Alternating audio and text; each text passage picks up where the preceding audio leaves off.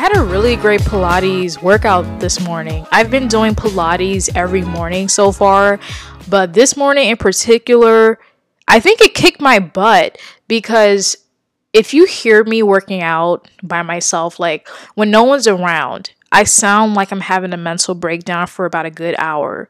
So, yeah, I'll yell, I'll scream, I'll huff and puff, but I get through it as best I can. But it, it's just so funny how I get through workouts. It's just never, you know, a silent time. It's always some sort of yelling and screaming and, you know, all that. So, anyway, welcome back to Everything Grows. I'm your host, Faith Pickney, and today we're talking about what it's like being a zillennial. Do you ever feel like you're stuck between generations? You miss VHS tapes, but you also love TikTok, or you love avocado toast, skinny jeans, and coffee, yet you find yourself shopping at Depop or thrift stores, you know, to fit your style, your aesthetic. If that's the case for you, then you're most likely a zillennial. Zillennials are a specific group of people born three years before the end of the millennial generation or three years into Gen Z. We were all born in the late 90s and we identify with both millennials and Gen Z in an interesting way. We grew up watching similar TV shows to that of younger millennials, but also have like this tech savviness that comes with being a part of Gen Z. So there's a lot that we're going to cover in today's episode. So sit back and enjoy a fun discussion about being a part of a small, forgotten generation.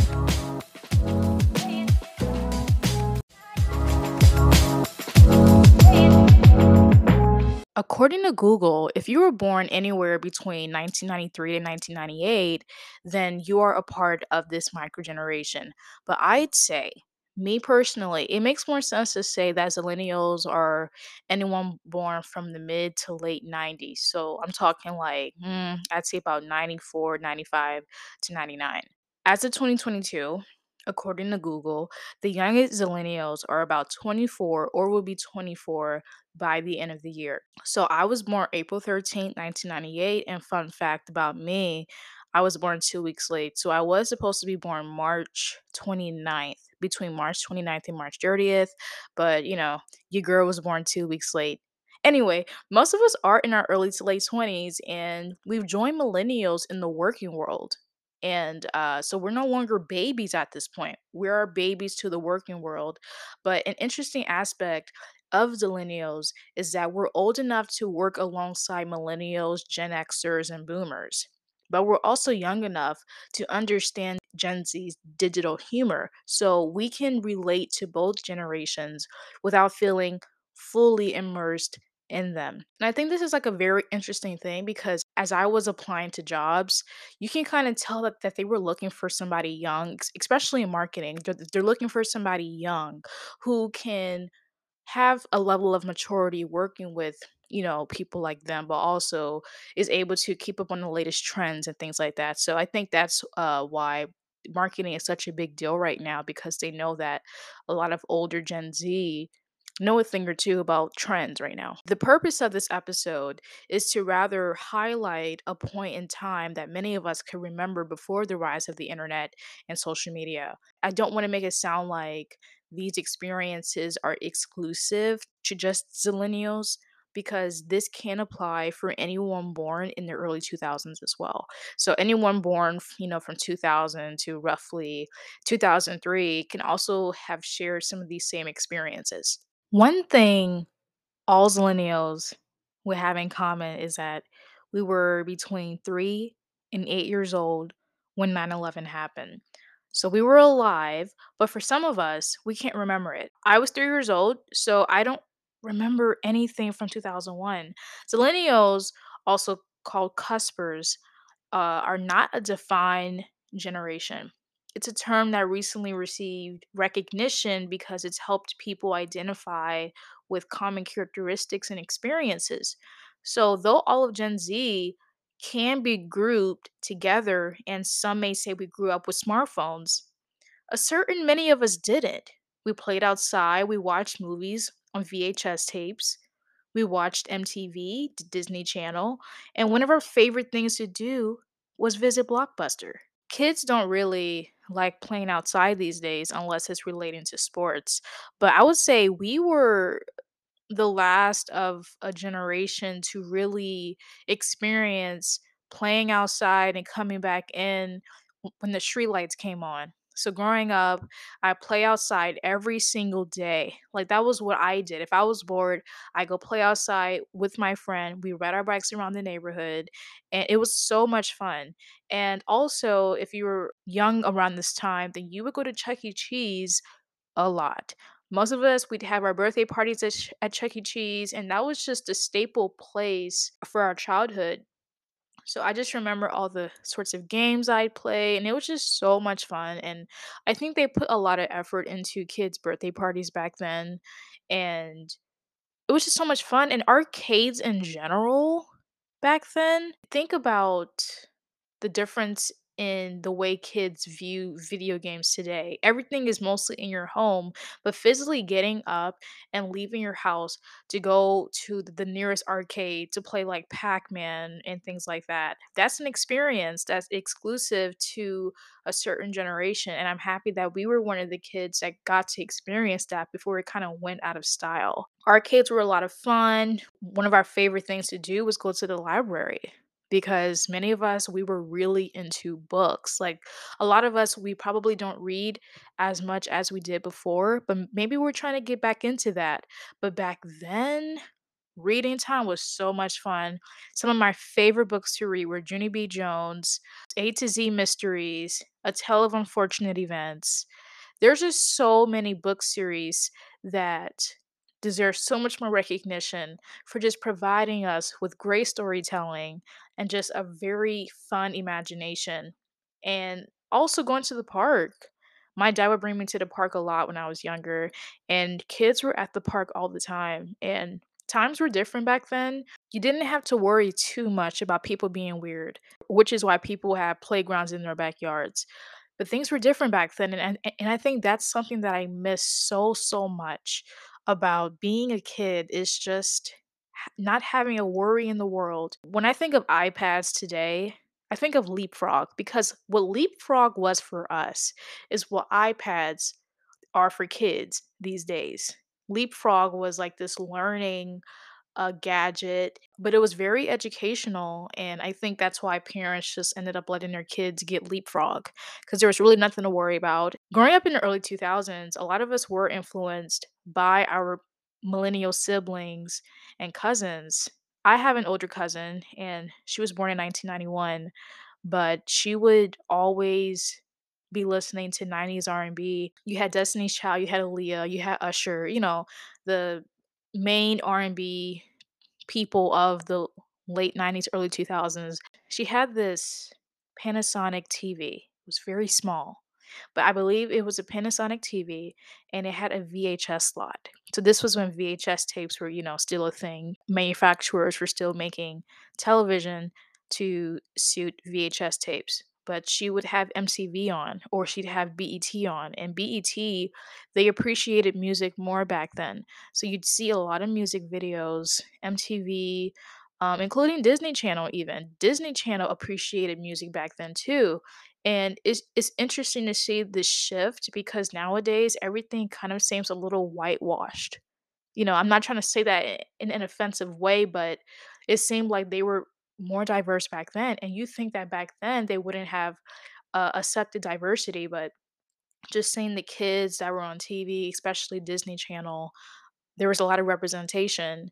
And I think that's why our childhood was such a fun time because entertainment was really matching what we saw on the outside. So, Zillennials, Cuspers, or older Gen Z, whichever one you want to choose, um, we were also the first generation to embrace electronics in a revolutionary way.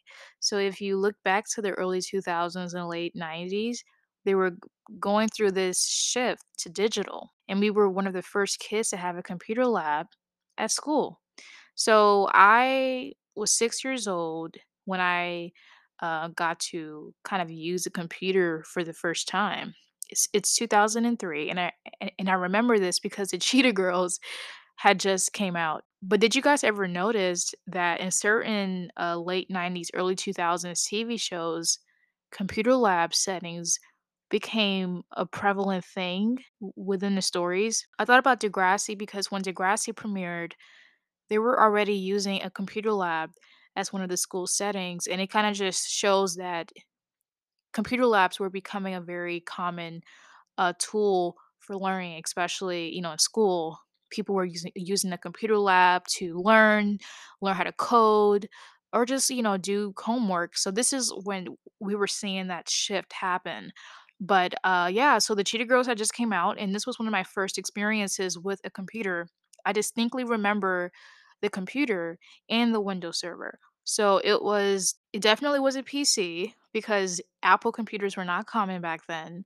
They weren't really common until, I'd say, the late 2000s, early 2010s. But do you guys remember the Windows logo back then with the sky and grass backdrop?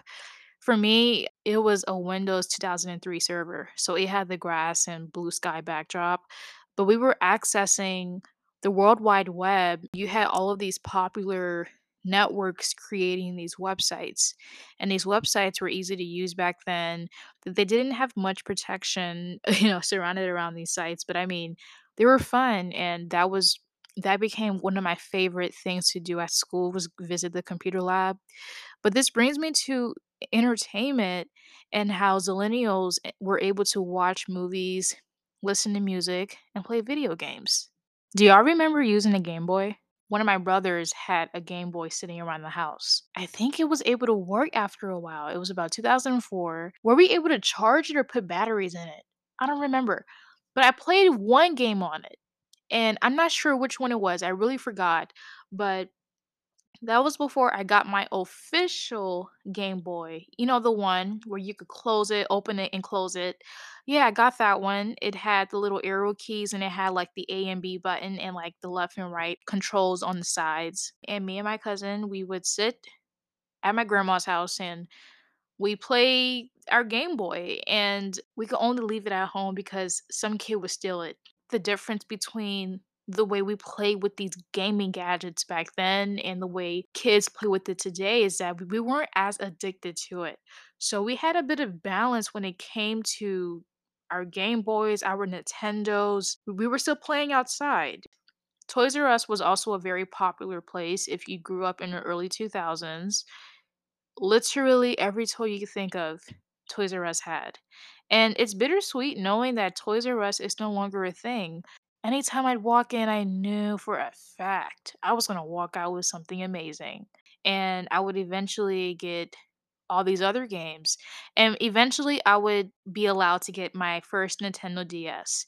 It was like a deep dark blue color, but it could fit Game Boy games in there too. That was a very revolutionary product. You could actually connect your Nintendo to somebody else's Nintendo and y'all could play Mario DS together. Isn't that cool?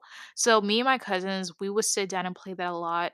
And when I was in after school care in elementary school, every time we go to the after school care place, most of the kids had their DSs. And it was really cool to just see these kids having the same experience I had. But no, we weren't addicted to it. We were just very fascinated. And many of us got in trouble for bringing it to school. But it was a lot of fun. I think of music and how music was played back then, and I just think of all of my millennial inspirations at the time. So, you know, like I said, millennials, we we were heavily influenced by millennial culture because the early 2000s is millennial culture. So, if they were listening to music on Walkmans, so were we. If they had an iPod, we wanted it too. If they were listening to music on a CD player, we wanted to listen to it on a CD player too. So a lot of the things that my older cousins would do, I would do too. So I got my first CD player, not sure the age, but CDs were a big thing. CDs were uh, invented in 96. They came out in 96. So they were a fairly new concept, but cars were starting to get manufactured to where they could use CDs. So cassette tapes weren't becoming much of a thing anymore because CDs were just very convenient, very easy to store, and you didn't have to worry too much about the tape messing up, but you did have to worry about the CD scratching. So you always had to make sure that you had the CDs in a um, some sort of case. Same thing with DVDs, same concept. But CDs, we would put them in in our cars or our radios. We had portable radios that you could just plug into the wall or uh, you know, just have on your nightstand, your kitchen counter, all of that. I remember when the iPod Shuffle came out. It was 2005. There was a girl in my class and she had like a pink one. And I was like, what is an iPod Shuffle? And how do you even upload the music on there? I wanted one so badly, but it was just really cool to see all these new gadgets coming out of nowhere and the MP3 player was a popular thing back then too. My cousin, she had an MP3 player. Oh, I was so jealous. And the DVDs were one of my favorite things to get from Blockbuster. And I'm happy that we were able to experience Blockbuster before they went out of business.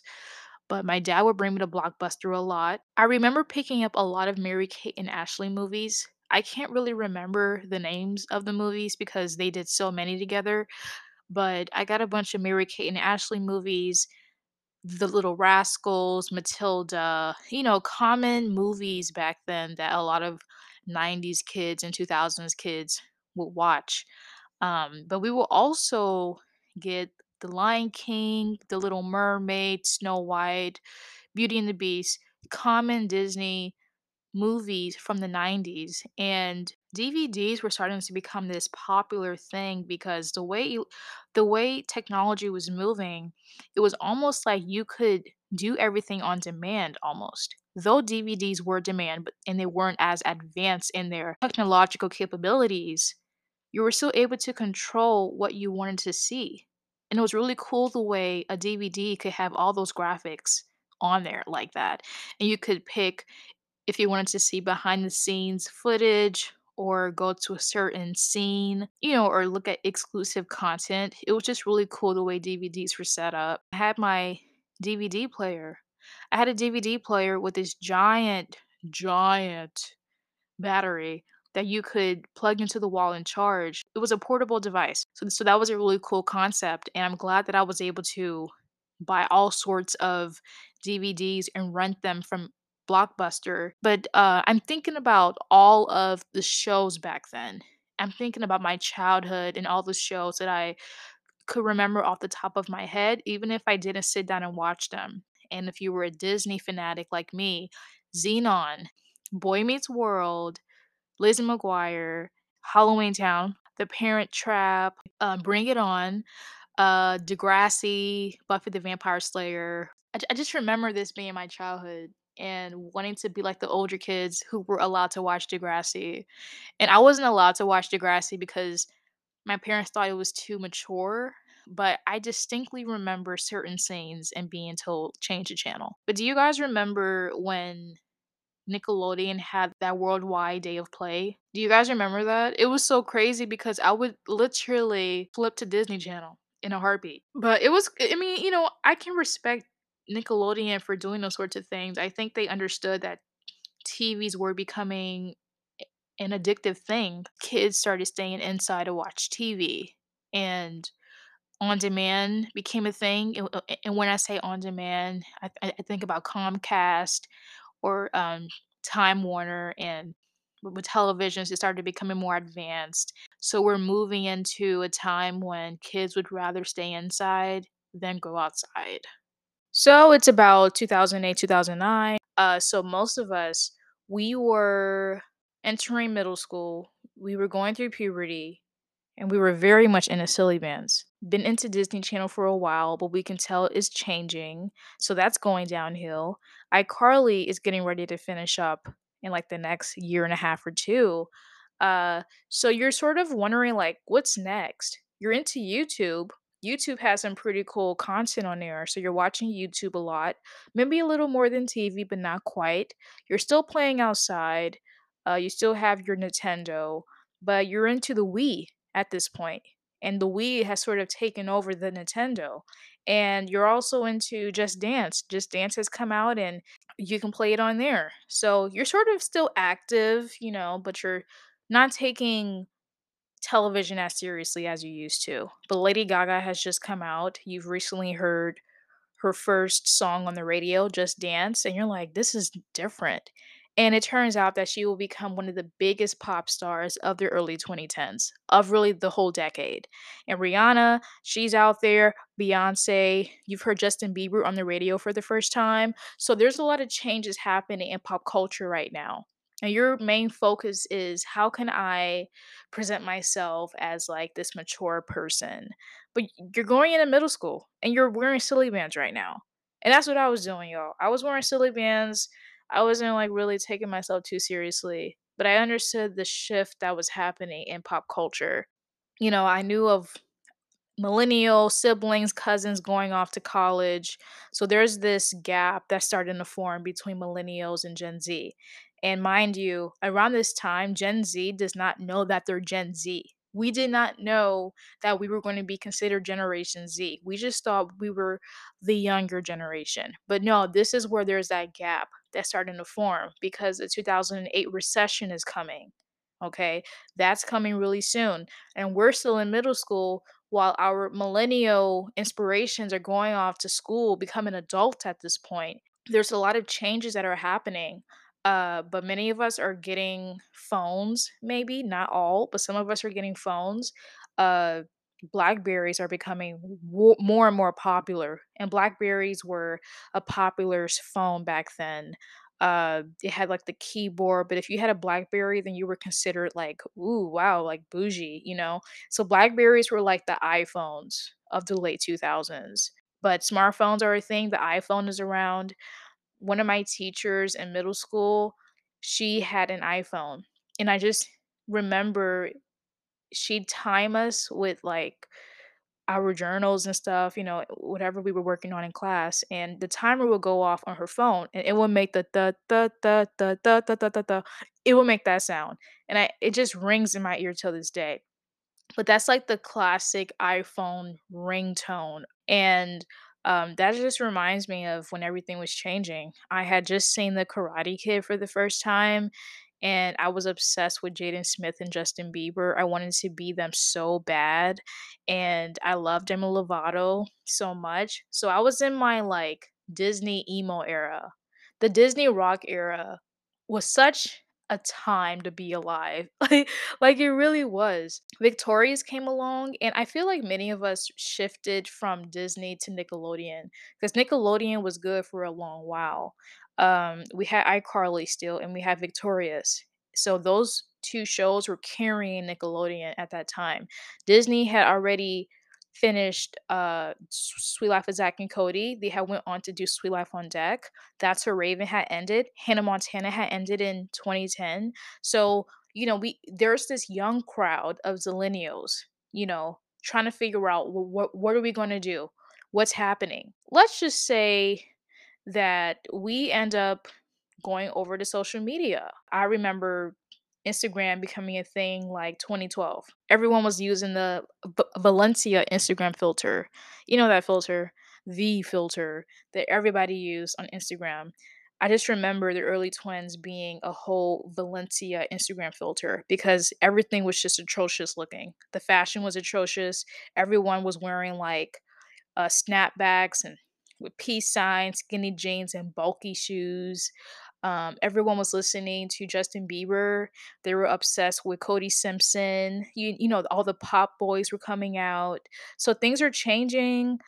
American Idol is gone at this point. It's not coming back. So X Factor steps in. Hulu and Netflix are starting streaming, but we don't really care about it for another couple years because we still have DVDs right now. Um, but I started uh, getting into YouTube a lot, and many of us did. We were into Facebook, we were into YouTube, but this is where that shift happens. We're not really taking into consideration uh, the amount of harm that, that the internet is causing on young people's lives. So we've reached the 2010s officially, right? And as a millennial, we're going to high school. So we're going through all these changes with uh, social media. We got our black president. He went into his second term in office Barack Obama. So uh, there's a lot of things happening, but I would say that we're kind of in the aftermath of what would have been, you know, the recession. So that happened about four years prior. Things are kind of getting more expensive. p- Prices are increasing. Uh, but we're seeing some technological advances. We got it. We have our iPad, and we're getting like touchscreen digital devices. So a lot of things are changing, and so are we. So we're growing up at this point, and we're no longer looking back on our childhood. We're wanting to be adults. Our millennial friends are in a workplace. We're getting ready to go to college eventually. Um, but let's talk about just how expensive college has become.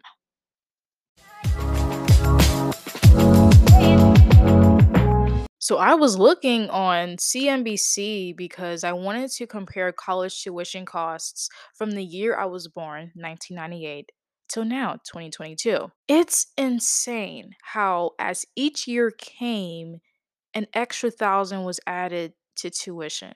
And this is on average for the public university. If I were attending a public university in 1998, I'd be paying $11,000 on average. Okay, you hear me? $11,000 on average.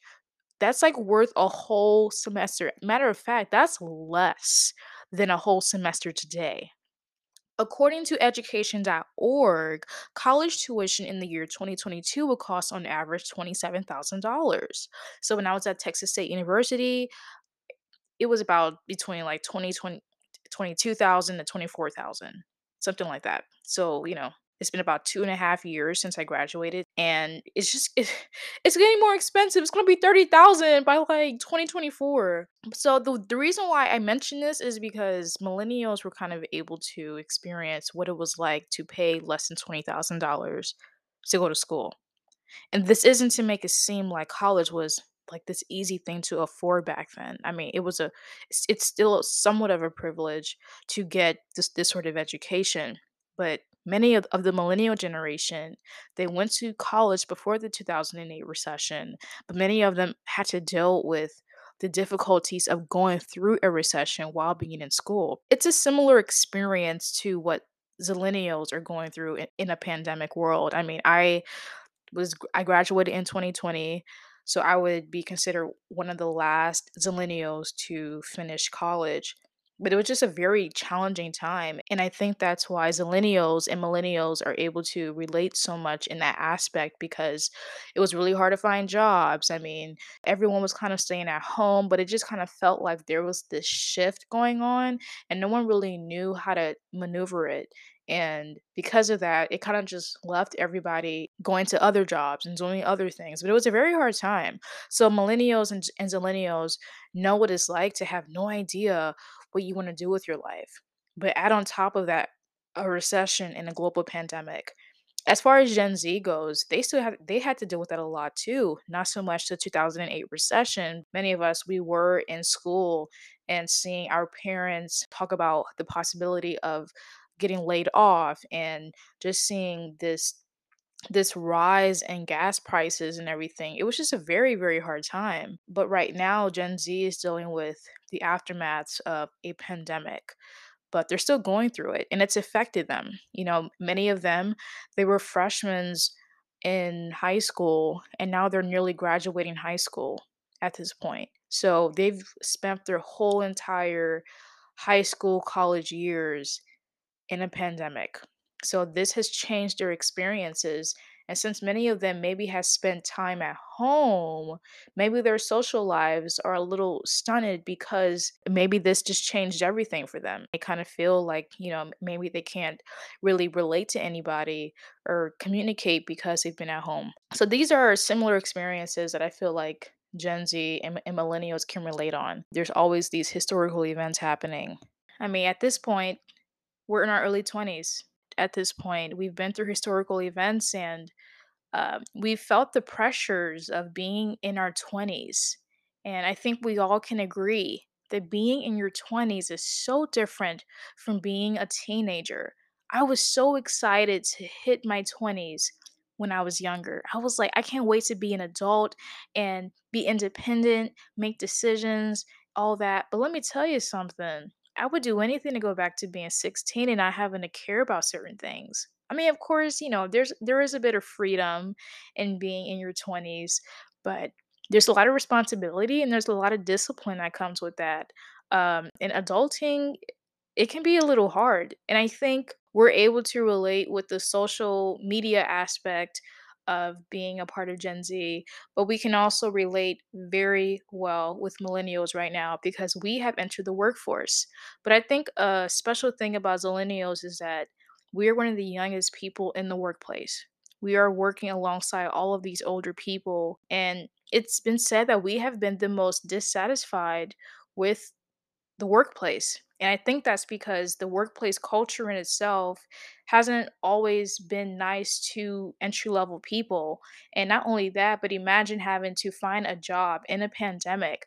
There's just all these all these issues that are going on around this time and you're still expected to like be the standard 20 something person, you know, with all this success. But I think many of us at this point are wanting to work for ourselves. We're wanting to do freelance or we're just looking for um, benefits, of course, but also a great work life balance. So when we clock out, we're done. We don't want to look at our computers no more.